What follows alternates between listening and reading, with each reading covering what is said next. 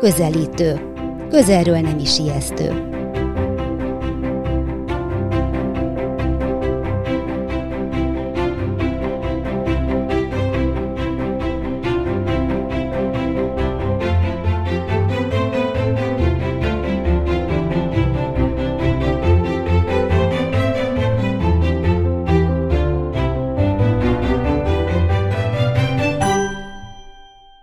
Rácz Laura Rebeka kulturális újságíró vagyok. Hiszem, hogy a személyes történeteknek szemléletformáló ereje van, és ugyanígy a művészetnek. Ha közelebbről is megnézzünk számunkra ismeretlen, tőlünk idegen, távoli jelenségeket, könnyen kiderülhet, hogy nem is annyira ijesztőek.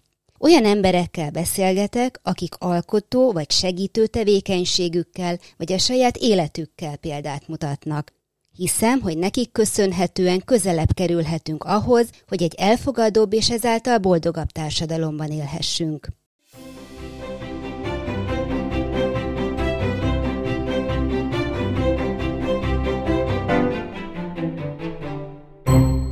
Mai vendégei Moravec Lizanka és Fekete Gyé Viktor, autizmus tapasztalati szakértők és érdekvédelmi előadók, maguk is diagnózissal rendelkező autisták.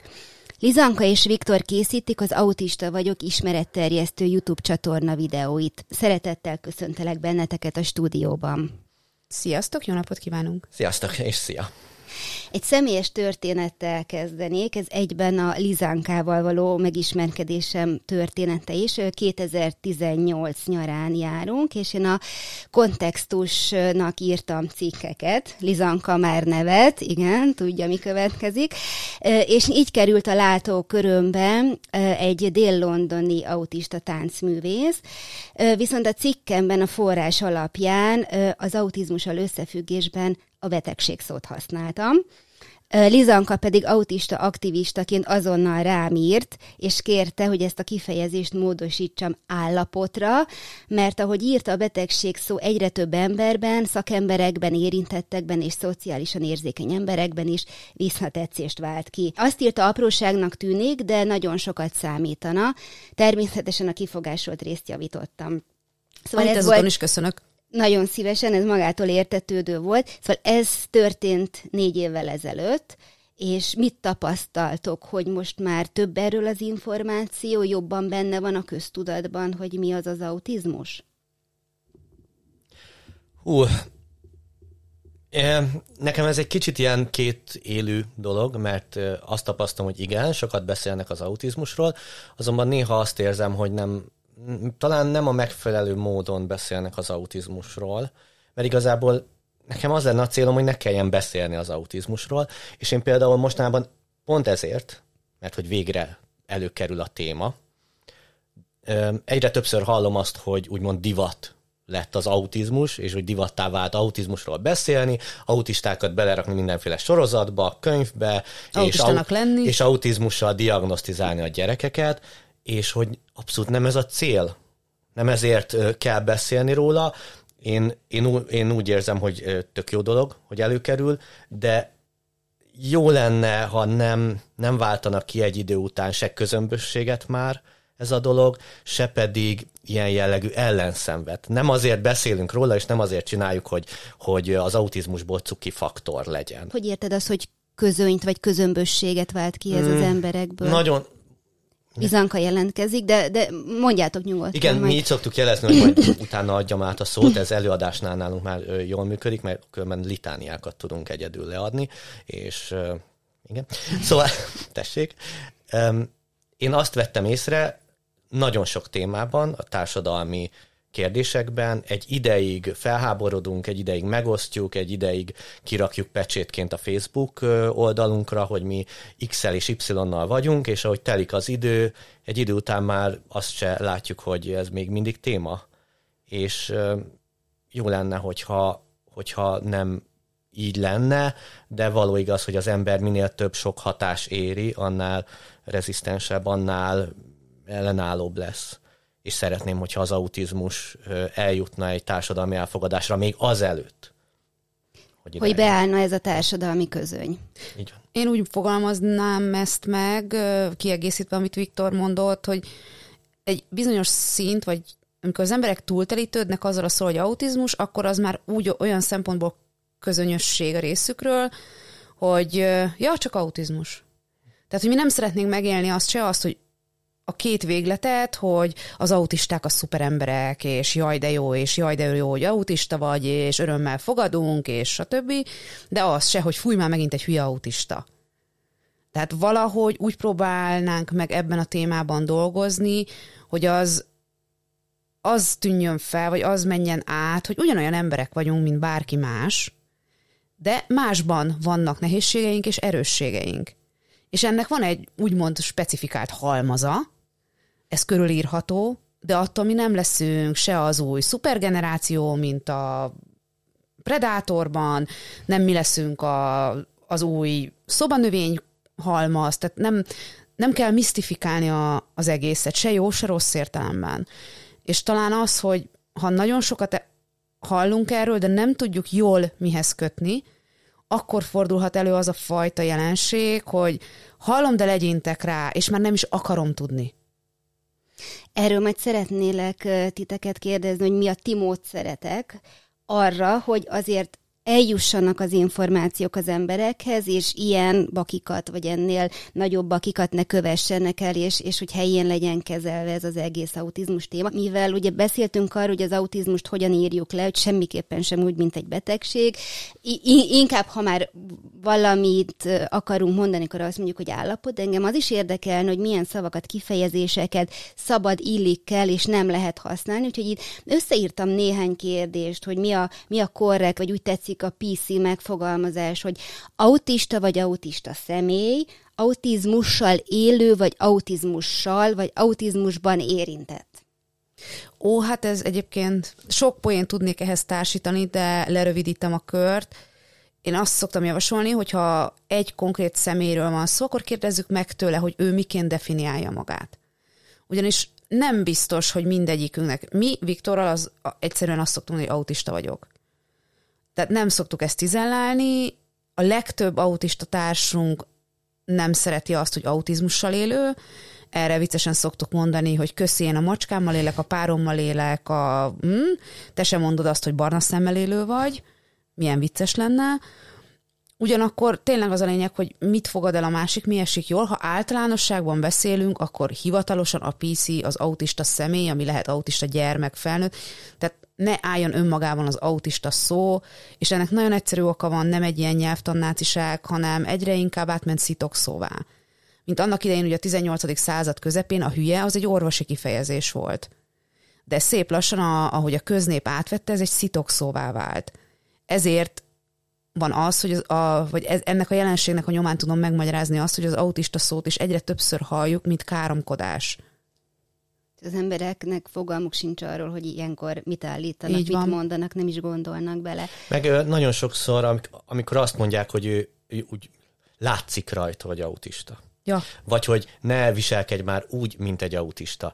Um, nem nem igazán, most nem akarok részletekbe belemenni, de, de sokszor olyan dolgokat hoznak föl, olyan sztereotípiákat, ami az autizmusnak nem is nincs is a definíciós leírásában. Tehát az, hogy te látod, hogy autista valaki, én ilyenkor azt mondanám, hogy akkor gratulálok, mert hogy, hogy szakképzett emberek, akik évekig tanulják specifikáció szinten az autizmust felismerni és diagnosztizálni, nekik is több alkalom kell, hogy valakinek ezt a diagnózist kiállítsák. Tehát ha valaki azt mondja, hogy ez az utcán látszik, nagyon sok járulékos uh, tulajdonság uh, az, lehet, ami látszhat. Ami, ami miatt esetleg valaki feltűnő, illetve autizmus mindenkiben van egy kicsi. Vagy így úgy mondom, lehet autisztikus jel mindenkiben. Csak mondom a hallgatóknak, hogy Lizanka tiltakozik kézzel, lábbal, meg fejjel. A, igen, igen, ilyenkor mindig meg lehet egy kicsit máshogy magyarázni, és lehet, hogy félreértetően fogalmaztam, de akkor még én elmondom, De akkor hogy, ezt hogy gondoltam. ki, ezt igen, a gondolatot. Tehát, hogy rengeteg olyan,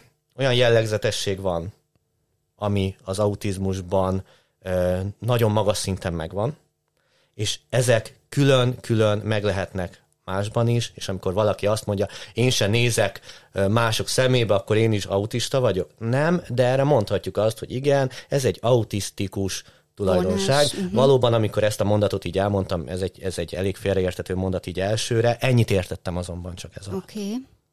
Lizanka? Köszönöm. Ak- jó, tehát akkor helyre tettük ezt Így a szoktunk kérdést. előadni egyébként, Jó, így jó, szoktunk jó, előadni, ez hogyha már itt jó. felmerült. Igen. Maradva ugyanennél a témakörnél, hogy szabad-e még azt mondani, hogy Aspergeres, vagy Asperger szindrómás? Itt lehet, hogy a tudomány ezt még Ez nem tette teljesen helyre. vezetődő fogalom. Az Asperger szindróma valóban létező dolog, helyesben létezett dolog, ugyanis 2013 óta hivatalos szakkönyvben az amerikaiban sem található meg, illetve 2021 óta már elvileg a magyar klasszifikációs rendszerben sem található meg. Ettől függetlenül még mindig a mai napig előfordul, hogy ilyen diagnózist kap valaki. Tehát maga a hasz, tehát használatban van, de egyre kevésbé, mert az Asperger szindróma ugyanúgy az autisztikus halmaz része, tehát az autizmus spektrum része. Tehát nagyon sok kutatás áll mögötte, hogy nincs valid alcsoport, nincs olyan, hogy külön, tehát nem annyira egyértelmű, hogy ki az, akire azt mondjuk, hogy Asperger szindrómás, ezért olvaszt, olvad be, úgymond, és azért lett spektrum, autizmus spektrum, mert az összes ilyen tünetcsoportot összefogván sokkal több a hasonlóság, mint sem, hogy külön lehetne választani egy Asperger szindrómát. Igen, azt szerettem volna megkérdezni, hogy ha nagyon egyszerűen kérném, hogy fogalmazzátok meg, hogy az autizmus spektrumból mi az a spektrum, akkor mit mondanátok, és még egy gondolat erejéig bennem az volt különböző olvasmányok alapján, hogy az Asperger szindrómás az, mondjuk így, aki magasan funkcionáló autista, tehát aki viszonylag jól el van a társas kapcsolatokban, de valamennyire érződik rajta, hogy vannak autisztikus vonásai, amikor mondjuk közelebbi kapcsolatba kerülne egy másik emberrel. Ez, ez így helytálló-e? Kicsit korrigálnék, a viszonylag jól el van a társas helyzetekben, és iszonyatos kompenzációs technikákat takar. Nagyon sok energiabefektetéssel, nagyon sok rátanulással. Igen, szoktuk mondani ezt a magasan funkcionálót érdekvédőként nem nagyon szeretjük, ez inkább egy kutatási kategória, tehát inkább egy tudományterületi megfogalmazás. Talán most az új, új PC az az, hogy a támogatási szükséglet szerint próbáljuk meg behatárolni a spektrum egyik-másik részén elhelyezkedőket, hogy valaki kisebb támogatási szükséglettel él, vagy magasabb támogatási szükséglettel. Ez talán kevésbé diszkrimináló, mint az, hogy magasan vagy alacsonyan funkcionál. Nekem erről mindig ilyen kissámlik jutottak eszembe, hogy van az alacsony kissámlik, a magas kissámlik. Nekem, nekem most az jutott még eszembe, hogy, hogy ezek a fajta szubkategóriák, hogyha, hogyha nagyon mereven ragaszkodunk hozzá, akkor, akkor kiveszi a gondolatiságunkból azt, hogy, hogy fejleszthető az autizmus. Tehát, hogy, hogy a spektrumon belül is van egyfajta mozgás lehetőség.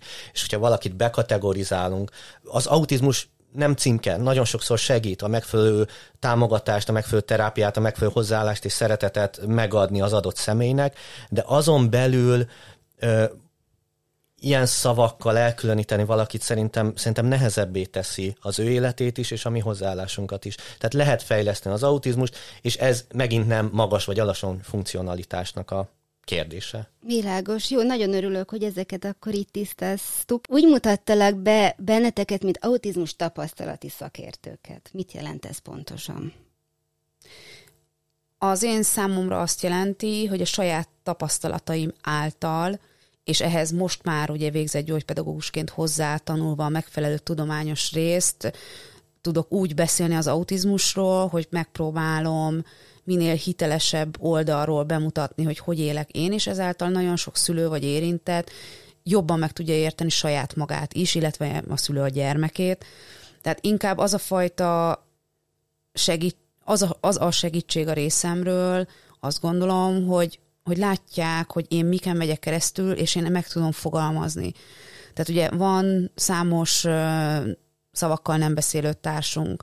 Őket nagyon nehezen érti meg a külvilág, annak ellenére, hogy a legtöbbjük igenis próbál kommunikálni, és keresi azokat a lehetőségeket, és ha a környezet ezt nem tudja dekódolni, akkor, akkor tényleg ez a nagyon idézőjelben, nehogy valaki vetlenül ez, ezzel társítsa az autizmust, egy ilyen zárt világba kerül az illető, de mondom, ezt nagyon idézőjelben mondom, mert ha valakit nem ért meg a környezete, ő attól lesz bezárt, nem azért, mert ő maga bezárt. Én az akadályal élő szóval vagyok néha így, hogy hasonló mm. problémákat hoz elő bennem, mert hogy én sokszor azt látom, hogy az akadályal élő emberek nem akadályal élnek, hanem akadályozottak, uh-huh. hogy a társadalom állít eléjük akadályt. Tehát az, hogy valakinek gondja van a látásával, és valamiért a, az át, a gyalogos átkelő helyeknél mi színnel, a társadalom így döntött el, hogy színnel jelezzük azt, hogy most szabad-e vagy nem szabad menni, az egy többségi döntés, és ezzel egy akadály kerül az adott rosszul látó, nehezen látó, gyengén látó személy elé, és ezt lehet és kell is a társadalmi szinteken kompenzálni. Az autizmus egy megfelelő társadalomban, elfogadó, megfelelő segítséget nyújtó társadalomban, én hiszem azt, hogy nem lenne probléma. Tehát működőképes lenne. Szerintem ehhez nagyon ide passzol, hogy de mi hogy is lehet nekünk segíteni?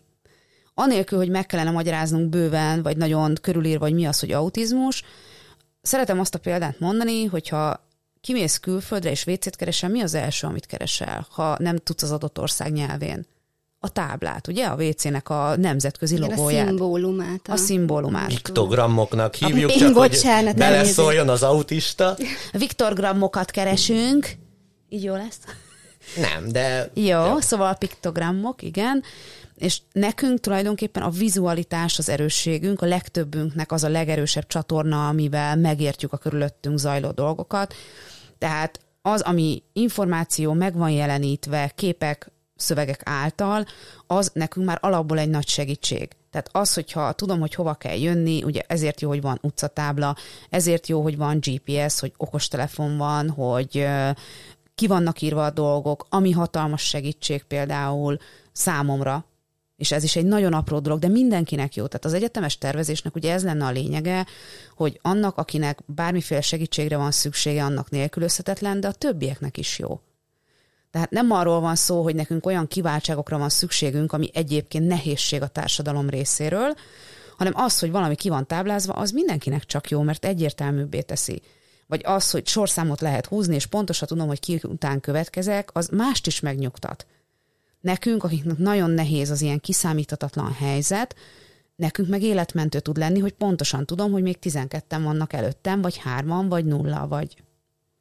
Mondjad. Vagy hogy, hogy ennyire összetömörített információt kell nekünk dekódolni. Ez nagyon egyszerű piktogramok szintjén, vagy egyszerű tőmondatok szintjén. Tehát amikor egy autistának a sorok között kell olvasni, és azt mondják neki, hogy hát legközelebb jobban odafigyelhetnél arra, hogy az azt jelenti, hogy nem muszáj odafigyelnem, ugye? Eldönthetem, hogy Igen, most el kell mondanom az, egyik, az előadásunk során gyakran elhangzó egyik példámat, amikor éjszaka kimentem WC-re, és anyukám oda szólt, hogyha a, a hálószobából, hogyha a konyhába megyek, hozzak neki egy pohár vizet. És én a WC-re mentem tehát nem kapott vizet. Szerencsére a WC-ből nem vittél így vizet? Nem, nem azért, mert nem szerettem, nem értettem a kérést. Tehát nagyon sokszor tűnik úgy, hogy egy autista felesel, otromba, bunkó. így van, bunkó. Nem értjük, nem értjük sokszor ezeket a dolgokat, és tényleg így lerövidítve, piktogramok szintjén, egyszerű mondatok szintjén, vagy ha egyáltalán érezzük azt, hogy vissza lehet kérdezni. Egy olyan környezetben vagyunk, olyan kapcsolatban vagyunk valakivel, hogy megkérdezhetjük, hogy ne haragudj. Úgy értetted, hogy? És ebben nagyon sokat segít, én azt gondolom, az, hogy ti videókat készítetek, és egyébként jártok országon belül is több helyen, és hogyha jól láttam a Facebookon, akkor országhatáron kívül is előadást tartani. Ugye ti a megismerhető autizmus generáció érdekvédelmi munkacsoport tagjai vagytok, és célotok közelebb hozni, ahogy hivatalosan is fogalmaztok, vagy ahogyan magatokat definiáljátok az autisták erejtett, sokak által alig ismert vagy félreismert világát, és a YouTube csatornátoknak is az a jelmondata vagy alcíme, hogy közelebb az autizmushoz Lizankával és Viktorral. Engem az érdekelne, hogy mennyire sikerül, sikerült közelebb vinni az emberekhez az autizmust, és hogy ti mit tesztek, hogy közelebb hozzátok. Szerintem elég jól haladunk. Ez egy élethosszig tartó folyamat a részünkről, ez egy, ez egy misszió. Ez nem egy munka, legalábbis én nem munkának tekintek rá, ez egy érdekvédelmi feladatom, már nőtte ki magát, tehát ennek a folyamatnak azt hiszem, hogy nagyon sokáig nem lesz még vége, de örömmel csinálom, csináljuk, és, és nagyon sok pozitív visszajelzést kapunk. Tehát szerintem most már a több ezredik pozitív visszajelzésen vagyunk túl, hogy ez és ez és ez miért segített XY-nak, sokan fordulnak hozzánk segítségkéréssel, akár személyes gondokkal, akár azt gondolom, hogy XY autista mit tehetek, tehát nagyon sokrétű a megkeresés, és a legjobb tudások szerint válaszolunk is. Jó van, amikor eltelik egy-két hónap, mert annyira felgyűlnek a levelek, de igyekszünk mindenkinek válaszolni. És az, hogy, hogy van egy viszonylag stabil közönségünk, az egy alapvetőleg jó jel, illetve az, hogy egyre többen csatlakoznak hozzánk, az meg azt jelzi, hogy, hogy olyasmit tudunk, és úgy tudunk átadni az embereknek, ami vállalható, élvezhető, tartalmas. Igen, és ráadásul ezt, ahogy én belenéztem egy-egy videótokban, nagyon nyíltan és őszintén teszitek, és egyébként valami fontos dolgokról esik szó. Itt összeírtam néhányat, hogy mi, melyek azok a kérdések többek között, mert ugye ez a csatorna már 2014-15 óta működik, tehát ez nyilván a nyol, nagyon... Ez volt a nyolcadik évadunk, évadunk, és szeptemberben igen. a kilencedik. Szóval ilyen kérdésekkel foglalkoztok, hogy van-e egy autistának szüksége társaságra? Mit tehetek szülőként, hogy jobb legyen a gyerekemnek? Autista az osztálytársam, hogyan segíthetek? Hogyan kommunikál egy autista? Mit jelent a kommunikációs zavar? Autista a gyerek, az én hibám. Szóval azért ezek eléggé húsba vágó témák. És volt még egy, ami nagyon ö, felkeltette az érdeklődésemet, és kíváncsi vagyok, hogy most mit mondtok rá, hogyha megkérdezem. Ugye volt egy ilyen témátok, hogy áldás vagy átok az autizmus, hogy ti hogyan élitek meg az autizmusotokat? Ó, hát én semmiképpen sem élem meg átokként jelenleg, és a múltamban sem gondoltam volna így erre, de éreztem egyfajta szerencsétlen helyzetet éreztem magam kipécézetnek, vagy selejtesnek, elhanyagoltnak, éreztem azt, hogy többet szeretnék, mint amit ki tudok fejezni szóval, vagy hogy olyan dolgokra vágyom, aminek nem tudom a társadalmi ö, módszerét, hogy hogyan lehet elérni, illik elérni. Ilyen furcsa, földön kívüli manó állapotban voltam, viszont ö, bárhogy is gondoltam akkor erre, bármilyen szitokszóval, én én hiszem azt, hogy ez, ez nem egy átok. Élhetjük meg úgy, lehet azzá tenni. De nagyon hálás vagyok mindazoknak a tulajdonságoknak, amik, amiket én ki tudok használni jól. Látom, mi az a probléma, min lehet javítani, és látom, mi az, ami nekem hiba, és hát tudom például nagyon egyszerű, lehet, hogy nem is az autizmus miatt van két ballábam. De én elfogadtam, hogy én nem leszek futbalista, és azt hiszem, hogy rengetegen vagyunk még így, hogy Magyarországon jobban értünk hozzá, mint csináljuk. Ezt ne vágjátok ki, kérlek, ez csak az én véleményem, és nyugodtan lehet majd kommentben szívni Ilyen a készítőket. A az, az a lila gomb lesz a sorsaim, már látom. Igen, a kivágó, kivágó az, a sí, az a sípolás. Sípolás, de hogy az viszont, hogy áldás lenne én nagyon remélem, hogy mindenki meg tudja élni magát az életet áldásként. Most egy ilyen nagy, ilyen gyönyörű Gandhi magasságú idézettel, ha lehetne válaszolni, ezt mondanám, nem az autizmus fogja rosszabb. Nem, nem az autizmus kéne, hogy legyen az, ami rosszabbá vagy jobbá teszi.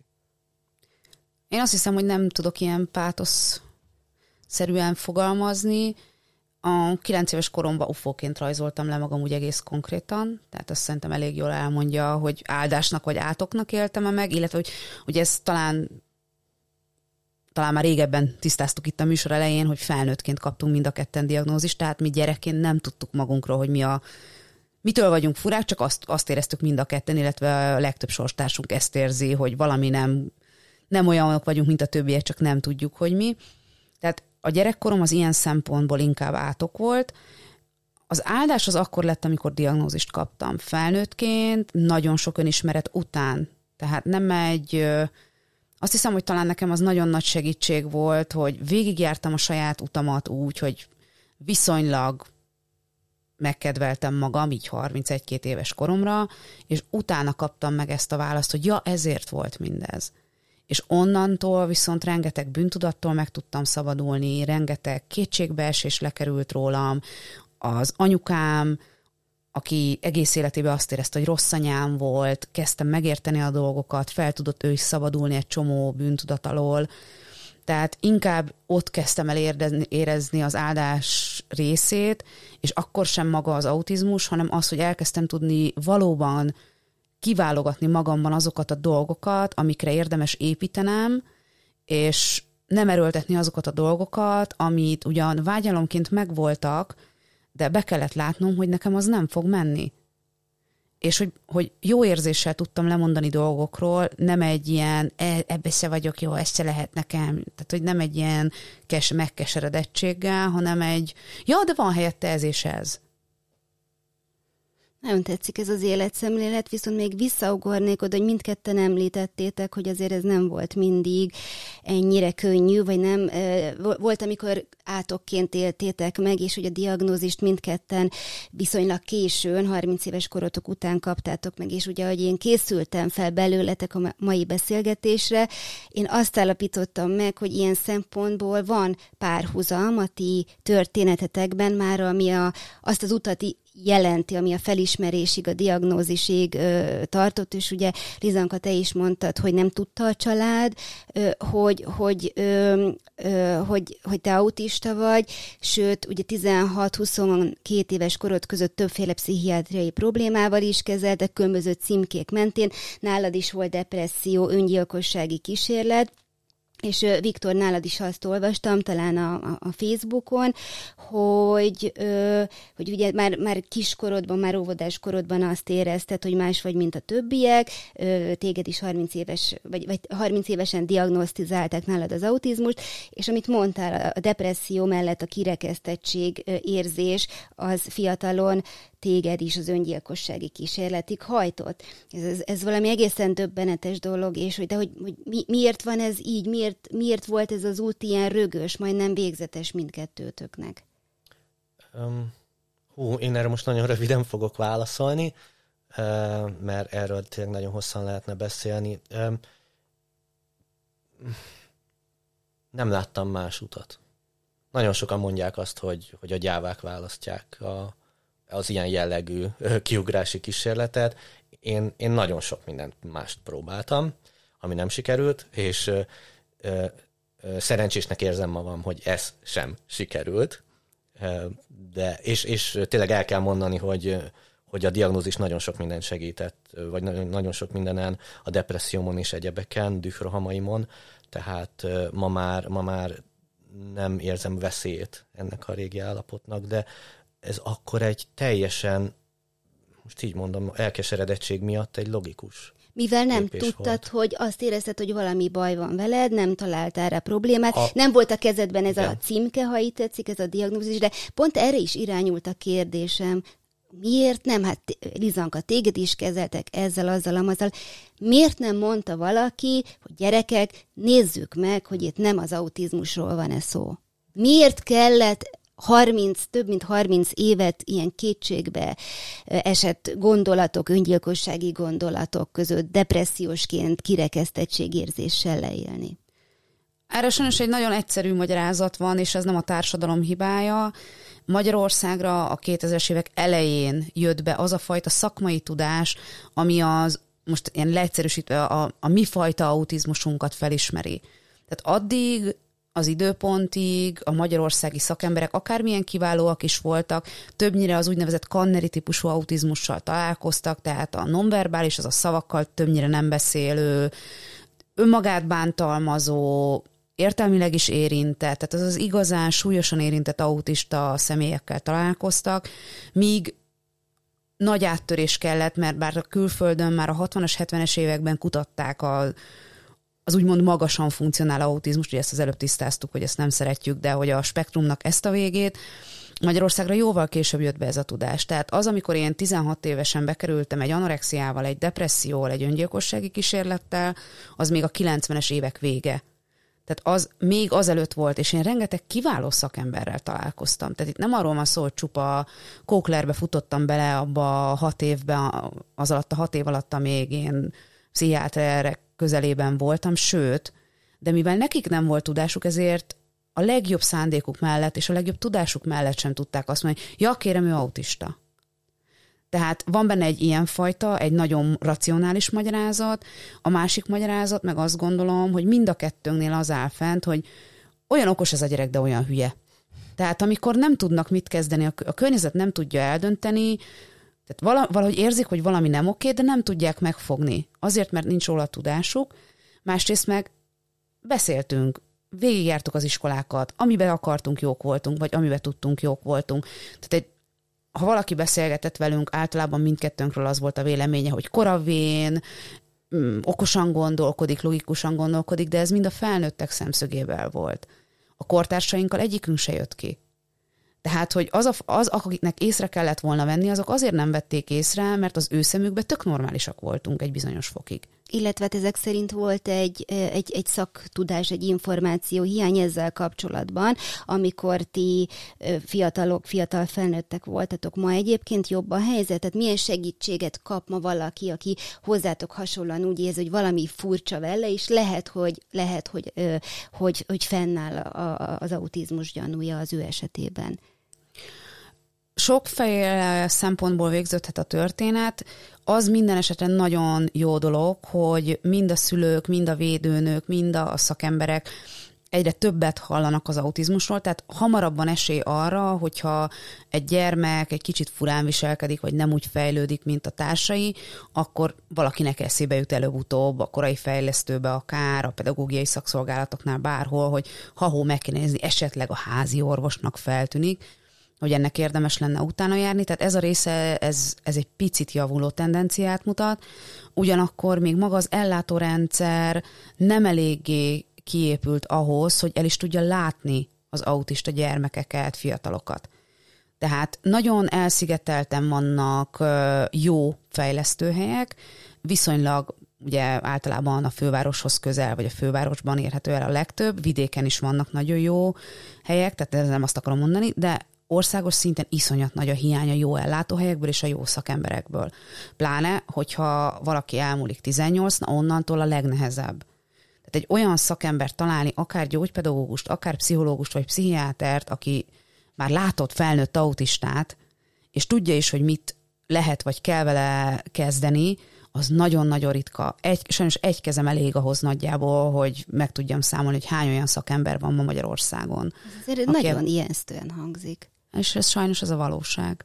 És erről nem akartam a beszélgetést ilyen irányba elvinni, de erről a a, tehát minisztériumi szinten érzékelik ezt a problémát? Tehát, Igen. hogy ez egy olyan dolog, amit meg kellene oldani egy, egy, egy, egy egészséges, kiegyensúlyozott, boldog társadalom érdekében? Ez így van, ezt jól látott, tudják, ismerik, de csak úgy, mint bármelyik fogyatékosság típus, na, bármelyik fogyatékossági típusnál, erre azért nem szánnak annyi pénzt.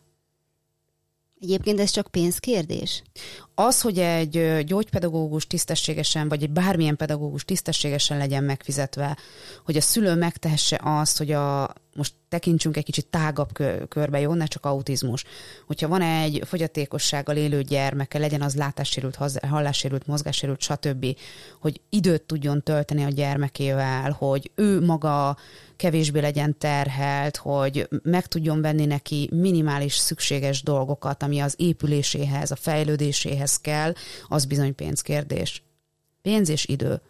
Tehát amíg a szülőnek a munka mellett kell valahogy megoldania, hogy a gyermekével mi történik, vagy nem is tudja megoldani, és akkor kénytelen arra a kevés emelt családi pótlékra, stb. stb. hagyatkozni, mert mondjuk tegyük föl, véletlenül nincsen mellette egy férja, vagy egy feleség, aki ötször annyit keres, mint az átlag, tehát ez bizony pénzkérdés. Az, hogy az iskolák úgy legyenek kialakítva, a középületek úgy legyenek kialakítva, az pénzkérdés hosszasan tudnám sorolni, úgyhogy ebben most nem megyek bele. Ez az egyik kedvenc témám. Sajnos kedvenc témám, igen. Tehát nagyon sok szegmense van ennek a témakörnek, ami bizony pénzkérdés. Tehát bele sem merek gondolni, hogy akkor mi történik egy ilyen családban. Most tegyük fel, hogy egy kisgyerekről van szó, vagy egy, vagy egy 18 éven alattiról, tehát hogy... hogy 18 év alatt azért még van esély arra, hogy megfelelő gyógypedagógiai mm. ellátást kap, vagy legalább van Mert valaki, amennyiben diagnosztizálják addig a... Akár még az is előfordulhat, hogy ugyan nem diagnosztizálják, de van egy olyan jó pedagógiai érzékkel rendelkező felnőtt a környezetben, aki tud segíteni, ami nem egyenértékű egy teljes szakmai segítséggel, de jobb, mint a semmi. Tehát jobb, mint az a fajta rideg integráció, amiben Viktor és én is felnőttünk. Tehát van, van némi előrelépés, de azért még nagyon sok Sokat hiány való. van a re- rendszerben. Most gondolkoztam így, hogy valami pozitívummal feldobjam, és a ránk és az előadásainkra jellemző szarkazmussal belemondjam azt, hogy de hát azért van nagyon sok sarlatán, aki, Ja. ö, a, aki megfelelő, de kifizethető pénzért persze bármit ki tud vezetni az emberi testből. Amit Az ugye, autizmust is? Ami egyértelmű, hogy a vakcina Leveszi a rontást. A rontást, igen. igen. De nem, nem muszáj ebbe a témába belemenni, csak ahogy Lizankának a, a számok és a pénz, mint szám egység, egy, egy kedvelt témája, úgy nekem minden ilyen humbug és egyéb dolog, ami sajnos, és én is hozzáteszem, tehát, hogy most szarkazmus volt az előbbi, tehát, hogy sajnos létezik, és ahol van egy ilyen igény, és az állam és a megfelelő tudással rendelkező szak oldal nem segít, ott megjelennek azok, akik nyerészkedésből viszont megpróbálják. Ö, De ez azért is jót is tudunk ám Ez is mondani. egy veszély. Igen, lehet, hogy mondjunk valami jót, mert én, én, én most így te, Keresünk, teljesen, keresünk. teljesen, teljesen Van, van, tehát mi... ugye, elszomorodtam ahogy- ezektől az információktól. Ne szomorodj el, mert mindemellett mi azt tapasztaljuk, hogy ugye 2015 óta tartunk előadásokat, és egyre több iskolába hívnak minket, ami szuper. Tehát ez egy nagyon fontos pontja a társadalomnak. Volt olyan hely, ahova úgy mentünk, hogy az igazgató ráparancsolt a tanári gárdára, hogy már pedig ezt a két embert itt végighallgatjátok. Hát gondolhatod, péntek délután háromkor, hát biztosan nagyon szerettek minket. Kb. ez a, így Az, ez a azért az elején, az elején volt egy hangulat, beléptünk, hogy akkor itt törjünk jeget.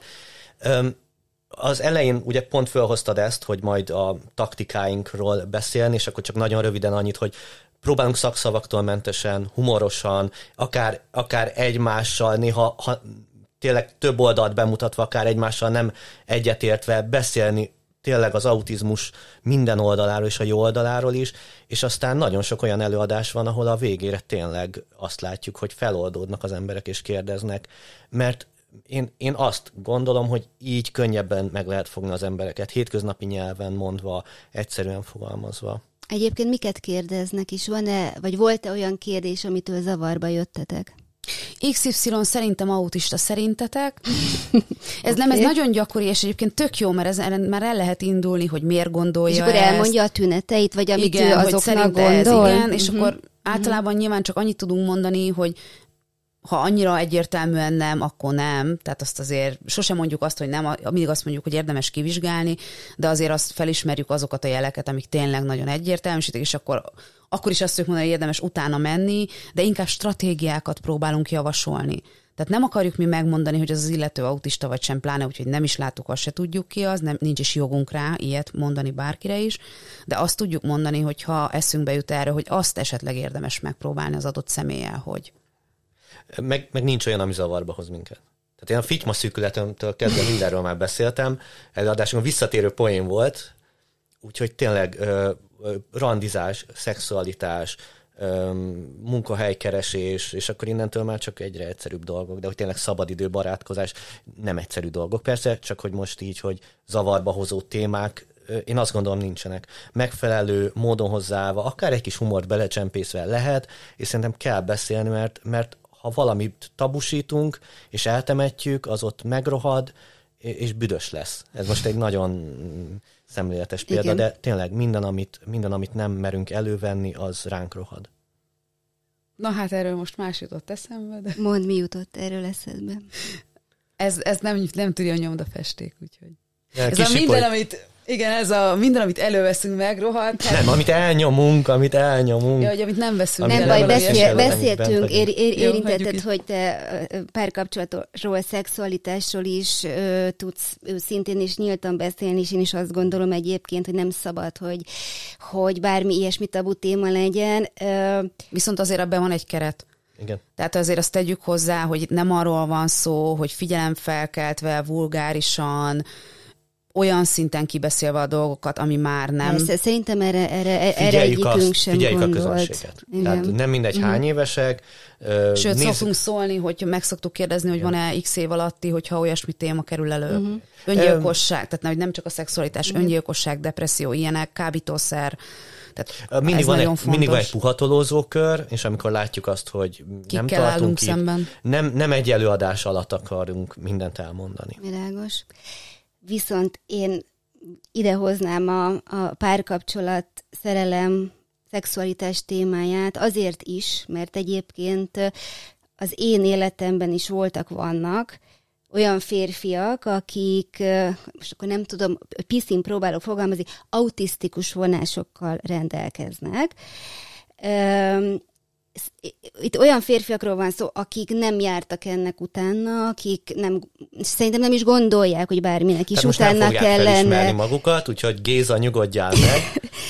Én örülnék neki, hogyha, Géza hogyha, hogyha Géza, Géza egy picit ezen elkezdene gondolkodni, mert hogy nekem ezzel komoly nehézségeim voltak, ugye az, az érzelmi élet, illetve annak a hiánya az, hogy, az, hogy semmilyen érzelmi visszacsatolást nem kaptam, egy picit úgy ér, picit. Nagyon úgy éreztem magam, hogy egy ilyen érzelmi ridegtartásban vagyok, és hogy azért egy időben nagyon foglalkoztatott az, hogy milyen, milyen ö, a párkapcsolat egy autista személlyel, úgy, hogy én nem vagyok az. Ugye ezt elmondhatjuk, hogy mindketten párkapcsolatban éltek, Viktor házasságban, és hogy én nagyon örülnék, hogyha erről mesélnétek. Szerintem a kommunikáció múlik a, egy kapcsolatnak a, a minden része, vagy hát nálunk biztos. Tehát, hogyha nem tudunk megfelelően beszélni, beszélgetni egymással, nem tudjuk megbeszélni a dolgainkat, akkor, akkor ott vége van. Tehát mi is, amikor összekerültünk, az volt az első meg, kötésünk úgy egymással szemben, hogy inkább azonnal mondjuk el, ha valami nem esik jól, ha valami hiányzik, valami túl sok, túl kevés, stb., mint hogy valamikor három hét múlva egy lejtett zsebkendőn robbanjon a balhé. Amikor már senki nem emlékszik, hogy honnan jutottunk el a kis hol behelytől a lavináig. És ezt mi nagyon szépen tartjuk. Nagyon idegesítőek tudunk lenni a kül- külső szemlélő számára, mert mi tényleg őszinték vagyunk és nem csak ez az ilyen, mindenki elmondja, hogy én annyira őszinte vagyok, és aztán amikor valaki szembe kerül egy tényleg őszinte emberrel, akkor egy idő után nagyon kellemetlenül érzi magát mellette, mert ez a folyamatos visszatükrözés, ez nagyon kellemetlen. Mi is megéltük ennek a bugyrait, hogy mikor jó, mikor nem, de már azt is meg tudjuk egymásnak mondani, hogy figyelj, most, most nem az őszintességre vágyom, most csak hallgass meg, muszáj ventilálnom. Tehát, hogy most nem segítségre vágyom, nem akarom, hogy megold a problémámat, csak egyszerűen hadd adjam ki magamból az egész napi feszültséget, vagy XY helyzet feszültségét. Tehát ezek bele kell, hogy férjenek, mint ahogy minden, az élet minden területén bele kell, hogy férjen az, hogy azt tudjuk mondani, hogy nekem ez nem jó. Hogy nemet tudjunk mondani, és ne simoljunk be csak azért, mert megfelelési kényszer, és mert nem akarom bántani a másikat. Iszonyú nehéz így élni. Tehát én soha nem akartam párkapcsolatot, tehát ezt tegyük hozzá, és nem azért, mert tagadtam, tehát ez sok terápián túl, nem akartál párkapcsolatot? Nem tudom. Ez tehát, hogy kötődési egy ilyen... probléma, vagy? Nem, ezt nagyon sokan próbálták megfejteni, sőt, én magam is azt gondoltam, hogy úristen, valami iszonyat nagy baj van velem, hogy én nem akarok párkapcsolatot. Nagyon sok terápiás ülésem ment rá, és egyszerűen csak én ilyen típus voltam, hogy én annyira szeretek egyedül lenni. Tehát nekem az egész napi zsongás és lefáradás után hazamenni a lakásba, ahol nem szól semmi, nem szól senki hozzám, az egy áldás. Hogy csönd van, hogy én irányítok mindent. És mégis bele tudtam szeretni egy párkapcsolati életformába, mert ad annyit az, hogy van kihez hazamenni, hogy, hogy a másik megérti azt, hogy hazamegyek, ja, most fél óráig ne szólj hozzám és nem veszi magára, és nem kezd el piszkálni, hogy de mi volt az iskolába? Semmi. Ugye? Tehát most ez a klasszikus. Tehát ezek beleférnek, és ezt szerintem nagyon fontos, hogy ezek beleférnek oda-vissza.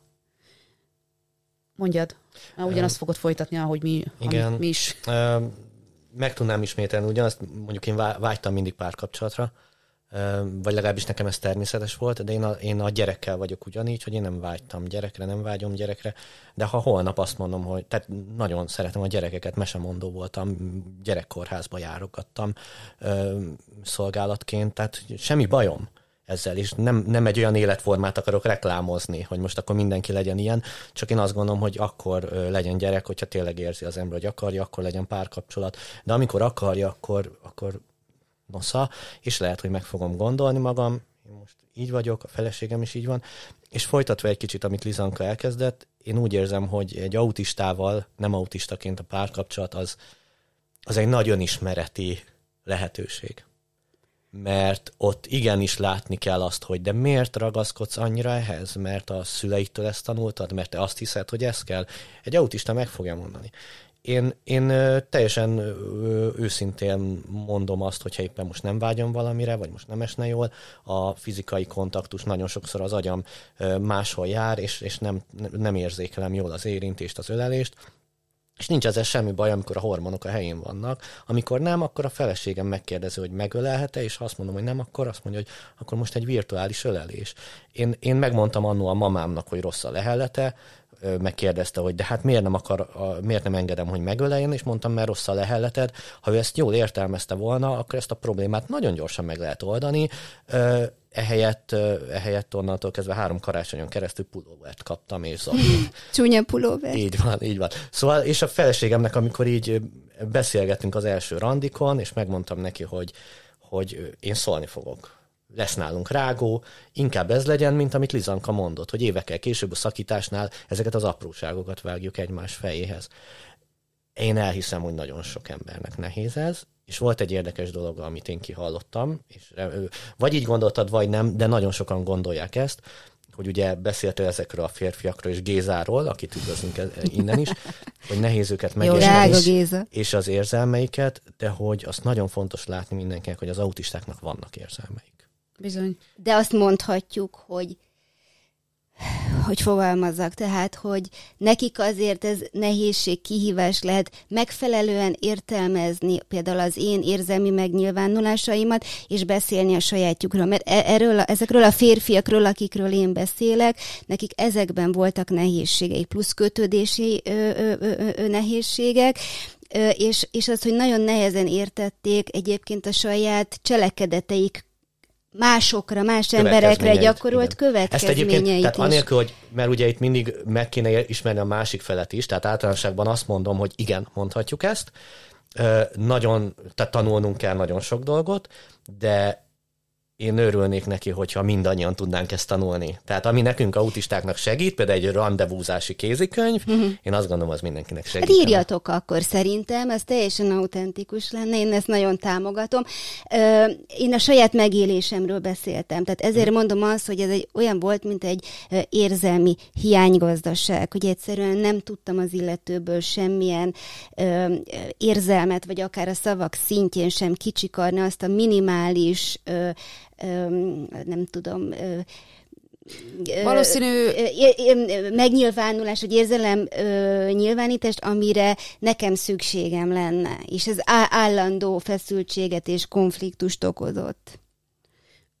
Először is visszaugranék még arra, hogy megfogalmaztad az egészet, szerintem ez gyönyörű volt, csillagos ötös. Tehát, hogy sem a maga érzelmeit nem tudja megfogalmazni, sem másokét jól De felmérni, igen. tehát ez teljesen helyén van és azt sejtem, hogy ezek az emberek, vagy csak beszélek magamról, tehát valószínűleg nagyon másképp fejezem ki azt egy ember irányába, hogyha szeretem, mint a legtöbb ember. Tehát nem biztos, hogy én egy ölelésben fejezem ki, nem biztos, hogy tehát nekem nem jut eszembe virágot venni, csokit venni, a szavak szintjén nekem tanulni kellett, hogy igenis ki kell mondanom, hogy, de akkor te hogy fejezed ki például a szerelmet felé, azt, Bocsánat, hogy, gyorsan, hogy szeretet hogyha... hiányzik neked, őszintén nem hiányzik. Tehát például ez egy nagyon-nagyon nagy Hoppá. probléma volt a kapcsolatunk elején, és azt is elmondom, hogy csak hogy egyértelmű legyen, hogy egy keretbe kerüljön ez az egész, mindjárt átadom a szót. Uh, nekem az, hogyha valaki hiányzik, az, az egy ilyen nagyon rossz, rosszul volt a fejembe megfogalmazva. Tehát itt is látszik, hogy nekünk tanulni kell az érzelmeket. Tehát én nem tudtam, hogy az, hogy valaki hiányzik, az nem egy ilyen filmekből ismert, szívfacsaró, akármit is jelentsen ez, depressziós, kellemetlen érzés. Tehát én ezt társítottam a hiányzikhoz. Míg nem aztán sok hónap után, és ugye ez nagyon rosszul esett a páromnak, hogy amikor kérdezte, hogy hiányzom, én mondtam, hogy nem. Kemény. Ugye? És aztán utána a pszichológusommal kihámoztuk, kibogoztuk, hogy az, hogy hiányzik valaki, az egyszerűen annyit jelent, hogy eszedbe szokott jutni, amikor nem vagytok együtt? Persze. Egy személyes megjegyzés, és akkor átadom a szót Viktornak, hogy számomra a legszebb magyar szó az, hogy hiányzol. Nekem az optimális a kedvenc. Oh. hát tudtam, hogy valami de, okay, de hogy, na, ami eszembe jutott, nagyon tetszett, amit mondtál, hogy egy kicsit most beszéljünk rólad. Tehát köszöntjük a kedves, kedves hallgatókat, itt Lizanka és Viktor, a beszéljünk ki másokat őszintén, sok szem közt műsorban. Tehát Vendégünk te- Rácz Laura. Nagyon, nagyon tetszett, hogy ahogy megfogalmaztad, hogy te erre vágysz. Tehát, hogy ki tudtad mondani, hogy te erre vágysz. De evidense, hogy más is tudja, hogy te mire vágysz, hogyha nem tudod vele közölni, vagy még magad sem vagy biztos, hogy miért vágysz erre, és hogy van-e esetleg valami más út, ahogy el lehet érni azt, ami miatt erre vágysz. Nekem nagyon sokat segített, és ezért akartam itt Lizanka szavába egy kicsit közbevágva, hogy megemlíteni Gary Chapmannek a szeretet nyelvét, hogy nagyon sokféleképpen vágyhatunk szeretetre. Mármint az öt szeretet nyelv. Az öt szeretet nyelv, igen, nagyon sokfajta könyv van erről, mert hogy onnantól kezdve, hogy én megtanultam, hogy nekem nem az érintés a szeretet nyelvem, ezért nehezebb felismernem, hogyha egy helyzetben egy egyszerű öleléssel is megoldhatok egy sértődést. Én próbálom kibeszélni a helyzetet, és valami nagy, nagy ilyen revelációs gondolattal így aláírni az egészet, míg van, amikor tényleg csak elég akár mondjuk meghallgatni a másikat ezért mondom azt, hogy ahogy egy autistának tanulni kell, úgy mindenkinek érdemes tanulnia ezt, és akkor hozzá kell tenni azt is, hogy az, hogy valaki nem vágyik társaságra, az, hogy valaki egy kicsit rideg, az, hogy kinek mekkora a szeretett üzemanyaga, az nem az autizmus kérdése, tehát ezt, ehhez nem kell valakinek autistának lennie, hogy ezzel gondjai legyenek, de ha tudunk beszélni róla, és merünk beszélni róla, és nem problémaként, hanem lehetőségként látjuk, én azt gondolom, akkor, akkor meg lehet találni a módot Gézának is a megoldásra. Én egy nagyon szép idézetet visszaidéznék, amit Sára néni tanított nekem valamikor a 80-as évek végén. Ki Sára néni? Sára néni a történelem tanárnőm volt, és a mai napig kapcsolatban vagyunk, és ő, ő volt az egyik tanárom, akinek köszönhettem, hogy túléltem az általános iskolát. Ő mondta nekem egyszer azt, hogy együtt lenni csendben is lehet. És ez nekem nagyon sokat segített. Amikor ugye a csend nem a kínos feszengés. Nem igen. a kínos, szól. igen. Tehát ez a, ez a jó az értelmű, amikor élmény, annyira amikor, biztonságban igen, érzed magad igen, a másik igen. mellett, hogy nem akarsz minden áron szerepelni, vagy valamit tenni, hanem csak úgy elmersz, elmered engedni magad a csendedben. Viszont ahogy hallgatlak titeket már egy jó ideje, és, és Viktor ki is mondta, ezt szerintem mindennek ez a kulcsa, a autizmus, nem autizmus, az önismeret, és a tudatos életvitel. Ti mindketten nagyon tudatosan éltek, nagyon tudatosan élitek meg az autizmusotokat. Nyilván ehhez kellett, hogy egy ponton tényleg kézhez kapjátok a diagnózist, de mi van azokkal, akik ezt nem ismerik fel, akik, akik, akik, akik nél ez az önismeret egy picit más, hogy néz ki, akik nem gondolják, hogy velük, most idézőjelben mondom, hogy probléma lenne, viszont ezzel megnehezítik, mert én ezt látom, nem csak Gézáék esetében, saját maguk, a családjuk, a, a, adott esetben a barátaik életét is, mert nem mindenki a külvilágból se tudja meghatározni, vagy dekódolni, hogy úristen, miért viselkedik így. Lehet, hogy amit ti is mondtatok, hogy, hogy bunkó, vagy érzéketlen, vagy arrogáns, holott közben nem is biztos, hogy erről van szó. Tehát, hogy ez ilyen nagyon költői kérdés, hogy mind múlik, hogy ti ennyire tudatosan álltok hozzá, míg, míg mások, akik szintén ö, érintettek az autizmusban, ö, nekik pedig eszükbe sem jut a, a, e, egyáltalán ezzel, ezzel foglalkozni, és ennek egy kicsit utána járni, vagy ahogy Viktor mondta, hogy tanulni kell, meg te is említetted, hogy nagyon sok minden tanulható például egy párkapcsolat keretén belül. Én azt gondolom, hogy ez a, általában a szociális érintkezés, a társas kapcsolatok világára is elmondható. Engem azt hiszem, hogy két dolog motivált erre. Röviden a válasz az az, hogy nagyon személyiségfüggő. Az alapszemélyiség nagyon sok mindent meghatároz. Az egyik, ami nálam elindította, hogy a személyes kudarcaimat nem tudtam hová tenni, és nem értettem, én folyton azt éltem meg, hogy nem értenek, nem értik mások, amit mondok. És egyszerűen idegesített, hogy miért, mi, mi ez a nagy különbség a többiek meg köztem. Ezért nagyon hamar elkezdett a pszichológia érdekelni, amire rásegített az, hogy nekem gimiben volt, volt az iskolában, akkor még nem volt ennyire jellemző, mint manapság, egy iskolapszichológus, aki tök jó fej volt. És az ő szakmája, tehát maga ez az egész szakma, meg hogy ez arról szól, hogy az embereket ismerni, ez is hozta azt, hogy ja, hogy ezt meg lehet tanulni. Tehát amikor én felismertem a saját hiányosságomat, az lett a speciális érdeklődési köröm.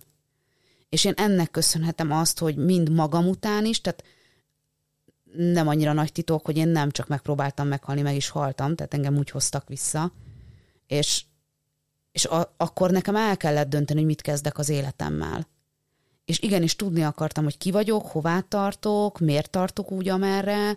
Ne, nekem egyszerűen azt tudtam, hogy nem halhatok meg, de azt tudtam, hogy nagyon nem vagyok jól és hogy ebből, ki, tehát ebből szerettem volna kikerülni, és minden pénzt arra költöttem, de szó szerint minden pénzemet arra költöttem, hogy megismerjem önmagam, és egy vállalható életet tudjak kiépíteni. És ez még a diagnózis előtt volt. Nekem nagyon sokáig, igen, volt, egy, volt az életemben egy pont, ami elvezetett a diagnózisig, de már előtte volt egy állapotváltás, ahol eldöntöttem, hogy hogy megoldás, mostantól kezdve megoldásokat fogok keresni, és nem kifogásokat. És ha előtte ismertél volna engem, én mindent ki tudtam magyarázni, de nem, nincs kedve. Miért nem? Miért én? Miért nem ők? Az egész, és akkor itt lehetne sípolni hosszan, hogy miket gondoltam. Nagyon sokan... Bezzeg a másik. Bezzeg. Nagyon sokan el tudom képzelni, hogy ebben az állapotban vannak, és egyáltalán nem nézem le őket, mert én is voltam, és nagyon nehéz kijutni ebből az állapotból, hogy azt mondjuk, hogy megoldás kell, és ha nem bennem van, akkor segítség kell. Na de ehhez kell az, hogy az illető rosszul érezze magát a bőrében. Tehát el kell jutnia odáig, hogy, hogy, hogy valami nem pont okay. ez is nehéz lehet, hogy felismerjem, hogy olyan állapotban vagyok, ami nekem nem jó. Itt jön a környezet szerepe. Nagyon sokat tud tenni a környezet, nem azzal, hogyha cseszeget, már bocsánat, cseszegetjük a, tessék, az általat kívánt káromkodást cseszegetjük, mert ez se jó, ezt se csinálod jól, miért nem csinálod ezt, miért nem csinálod azt. Ha valaki egy picit is megérti az autizmus miben létét, akkor tud úgy segíteni, hogy ez egy autista személynek is jó legyen, és nem feltétlenül kell mindenkinek az önismeret útjára lépni. Bőven elég az, hogyha egy önálló, boldog életet tud élni. Ha olyan emberek tudják körülvenni, akik a mindenféle tulajdonságával együtt elfogadják.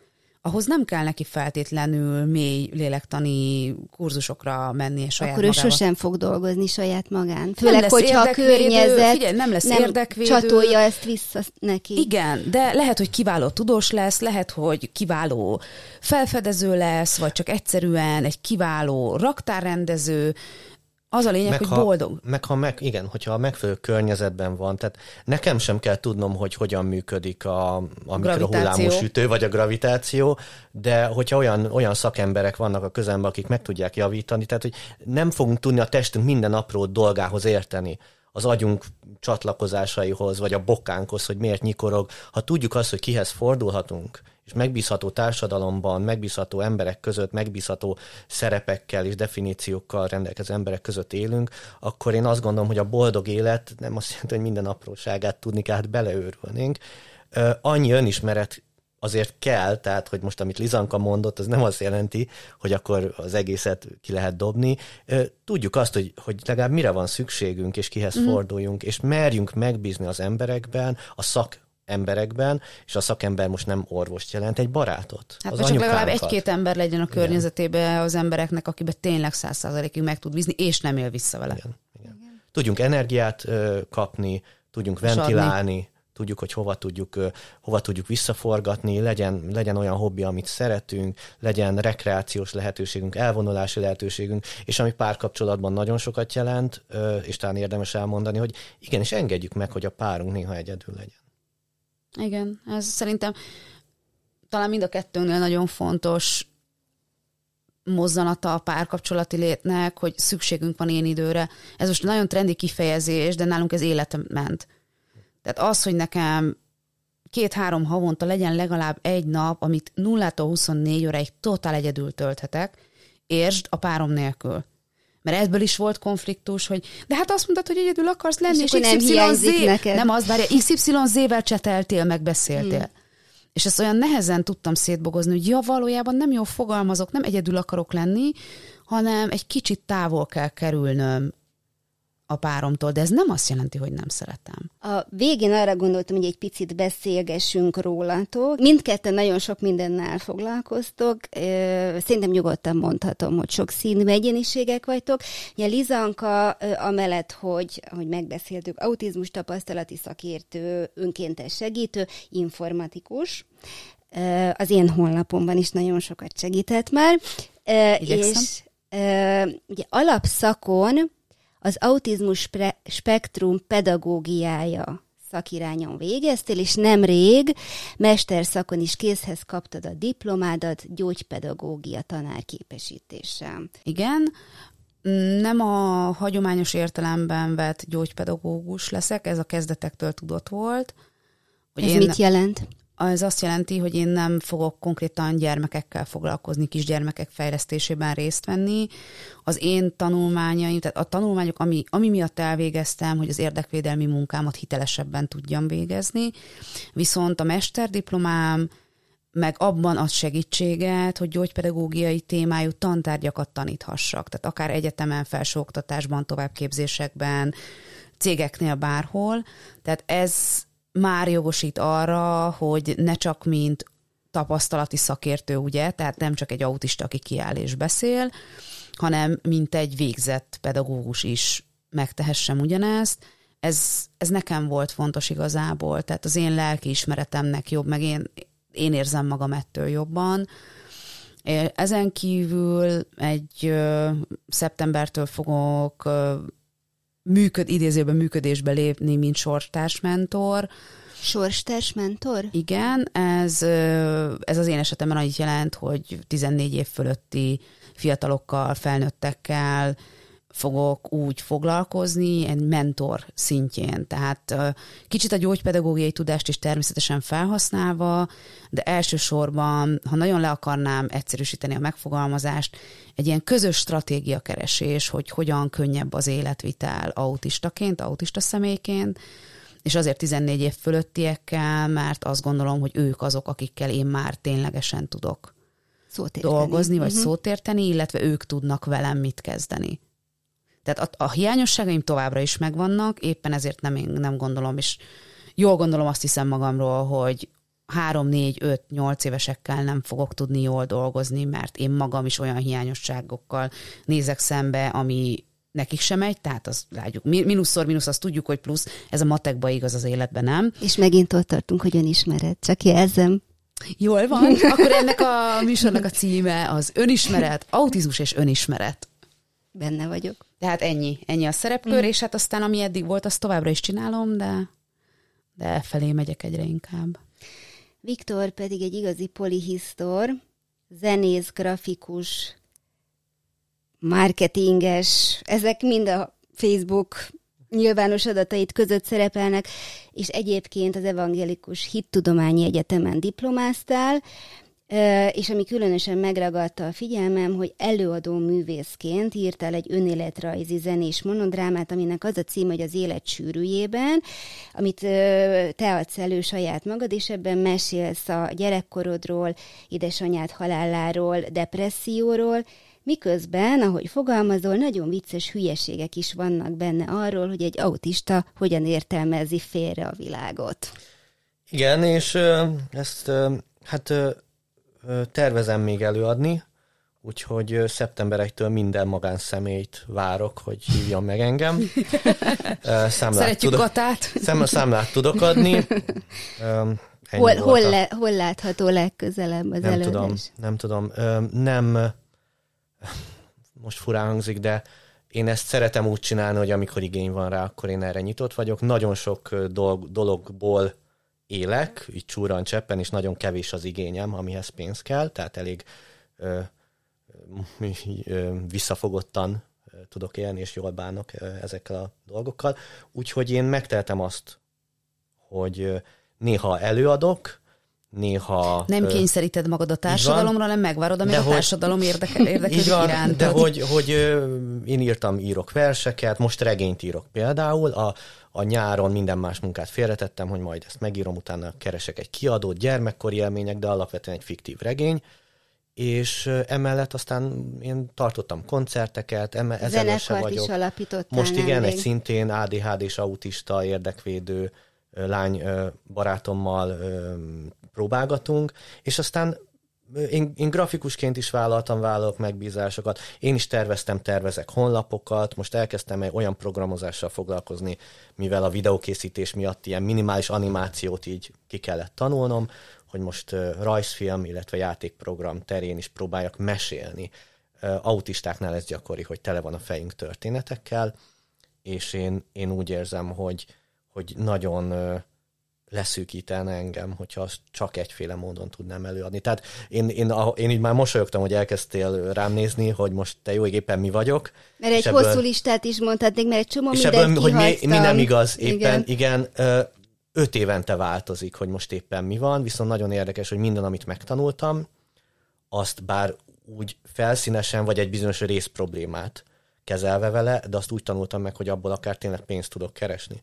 Tehát Liz- Lizankával elkezdtük csinálni a videózást, én a félretett pénzt, meg akik támogatják a videóinkat, és ezúton köszönjük nekik, abból folyamatosan vettük a jobb és jobb, vagy vettem a jobb és jobb mikrofonokat, újabb kamerákat, és aztán évekig én egy gyülekezetben az ige hirdetéseket rögzítettem. Tehát, hogy mindig ezek így, amiket én hol viszek magammal, ezek színesítik a látásmódomat, és azt mondom, hogy természetesen rendelkezem azzal az önismerettel, hogy amikor túlmutat valami rajtam, akkor tudom, hogy kihez kell fordulni, mi az a, a Googlihoz. A, ami már túl, igen, ami már több, mint ami az én képességem, de én ilyen vagyok, ami, Lizanka is ilyen, ami minket érdekel, letöltjük a PDF-et, vagy keresünk egy tanfolyamot, és három hónap múlva megmondjuk, hogy mennyi az óradíjunk. Szóval szeret, ezt, ezt az oldalamat szeretem magamban, nem gondolom, hogy én bármiben egyébként olyan jó lennék. Méltó vagyok rá, hogy egy elfeledett művész legyek, és én erre, büszke vagyok. Szeretem magamnak csinálni ezeket a dolgokat, és nagyon köszönöm, hogyha valakivel ezt megoszthatom. Én pe, engem pedig egyből bőrkötésben adtak ki, úgyhogy valójában biztosan különleges vagyok, ez irónia volt, szarkazmus és humor. Elegye akart lenni, nem gondolom magam semmiben sem különösebbnek vagy különlegesebbnek. De egy stand Nem tudom, miért szerénykedtek itt. Bizankával csinálni. Igen. A rossz poénok Igen. Jaj, kutya ő. Igen, a virtuális 200 forintok a rossz poénjaimért. Csináljátok egy ilyen videót is egyébként, azt, azt, azt még itt azért a vége felé gyorsan elmondom, hogy az autista vagyok, Facebook oldalra feltöltitek ezeket a videókat, meg minden információt, ami a ti tevékenységetekkel kapcsolatos, hogy éppen hol jártok és hol tartotok előadást, úgyhogy érdemes követni a, a Facebook oldalatokat is. Semmiképp sem minket, mert az félelmetes. A Facebook oldal, meg a YouTube-ot azt Egyszer lehet. valaki megírta, hogy a legnagyobb rajongunk, és, és hogy követ, titokban követ minket, és így a hátunk mögé néztünk, hogy Ajaj, hát, köszönjük, köszönjük, köszönjük. Inkább ne. De talán óvatosan, de azért jól esett. A végén arra gondoltam, hogy játszunk egyet. Ennek azt a játéknak lesz az is, úgyhogy nem úsztátok meg a szelfiket, de azt majd, majd hogyha a beszélgetést lezártok. Aranyhal játék aminek az a lényege, nagyon Annak egyszerű. három másodperces memóriája van, az nem az? Nem, azt hiszem több annál, de hogy nem, az nem. a gömbhal egyébként. Jó, igen. Nem, nem mennék Kívánjuk bele. hármat fogadjunk. Igen, csak nem Olyan. hármat, hanem egyet, és az ne az legyen, hogy minden kívánságom teljesüljön, mert ugye az nem egy kívánság, hanem sok kívánság. Bekár. Jó napot kívánok! Szóval azt, azt, azt mondjátok meg nekem, hogyha lenne egy ilyen lehetőség, akkor mi lenne az az egyetlen kívánság, amit megfogalmaznátok? Csináltok? valami szépség királynő verseny, és most elnézést kérek a szépség királynőktől, de hogy mm, uh. Az a jó egyébként, hogy így az üres szünetek ki lesznek vágva, tehát a hallgatók Nem biztos azok, még. Ja, akkor így ilyen madá, vagy hogy mondja, ez a tücsök cirpelés szeretnék majd, ha ide, ide vágnátok addig. Jó. Nem tudom, mit A csendnek fontos funkciója van egyébként. Tehát nem kívánhatom azt, hogy minden kívánságom teljesen. Nem. Egyébként azt nem is kívánnám. Most gondolj bele, ilyen számtalan poént, számtalan viccet ismerünk ezzel a félre sikerült dologgal, úgyhogy hát Marad a világbéke. Ó, de kár. Igen, ciki?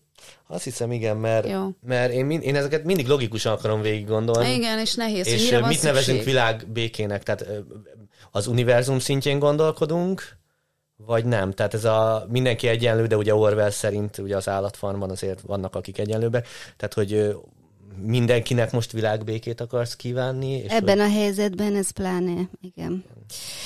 Igen, Ö, most annyira nem viccelnék, igen, tűnik, ez a igen. mostani... Hogy, De mindegy, akkor legyetek önzők, amit magatoknak magán. Mire vágyunk személyként- leginkább Igen, most? tulajdonképpen Azt így is ez. A mostra, aha, mire vágyunk leginkább most? Hú, egy fürdésre. Reggel öt órakor keltünk és indultunk. Egy zuhanyra, arra nagyon. Oké. Okay. Aha. Um, úgy nagyon próbálok most vagy valami komolyat, vagy valami bölcset, vagy valami nagyon vicceset, és, és, és nem, nem jut eszembe semmi. Ezek a kérdések. Akkor ez azt jelenti, figyelj, akkor azt jelenti, fogni. Viktor, egy nagyon boldog és kiegyensúlyozott ember vagy, akinek mindene megvan, és Én na- azért én- nem jut eszébe Hú, semmi, én, amit én kívánhatna. nagyon, nagyon remélem, hogy a valóságnak megfelelően nem így látnak engem az emberek. Nagyon sok problémám van, csak azokról szeretek beszélni, amit már megoldottam, mert nem szeretek problémát. Na de itt a lehetőség, De- itt az aranyhal, Mm. aki megoldja. Nem, nekem nem kell ehhez aranyhal. Én, én, Én azért egy iPhone 13-at elfogadom. Na tessék, jó, kezdődik. Én, áll, én és akkor ez már a világbéke mellett a második kívánság. Én odaadom a kívánságomat Lizankának, és akkor itt meg is volt. De egy kicsit ez autisztikus, hogy azért tűnünk ki olyan jól kommunikálónak, mert azokra a dolgokról tudunk beszélni, amiket Igen. otthon már elgyakoroltunk, és általában realista dolgokat gyakorlunk el. Igen, ezek a én azért nem osztottam meg veletek nekem erre. előzetesen a kérdéseimet, Igen, tehát ezt azért mondjuk el. De Úgyhogy ezek- minden kérdéssel itt szembesültetek Viszont, a viszont a stúdióban. legtöbb kérdés nekünk nem újdonság, pont az önismeret miatt, ugye, ami valakinek talán a kedvenc Kivéve az aranyhal. Tudnál egyébként ilyen, tehát most ilyen aranyhalas kérdésre vár? Mit Te mit kívánnál, hogy... kívánnál, ha kívánhatnál egyet, Laura? Köszönöm szépen a beszélgetést, akkor ezen a ponton lezárnám. Ezt kívánod, hogy lezárhassd a Nem, beszélgetést? nem, ezt nem kívánom, hanem mindjárt meg is teszem, és megnyomom a piros rec gombot. Csak, csak Én- én tudom, hogy én- hallgatóknak, hogy menekül, menekül. De várjál, várjál, Én tudom, hogy derül, mit- hogy nem is vette fel az egészet, mert csak most fogja megnyomni De a red felvet, gombot. egyébként én tudom, hogy erre a kérdésre mit válaszolnék, úgyhogy én nekem erre van egy válaszom. Úgyhogy alig várom, hogy ez találkozzam egy ilyen következő- aranyhallal. Következő részben ki fog derülni, ha már mi nem tudhatjuk meg? Kedves, kedves Géza, remélem, hogy akkor értetted a sorok közötti dolgokat. Az se baj, ha Józsi vagy. Igen. Köszönjük, hogy Köszönöm szépen a Köszönjük. beszélgetést. itt lehettünk.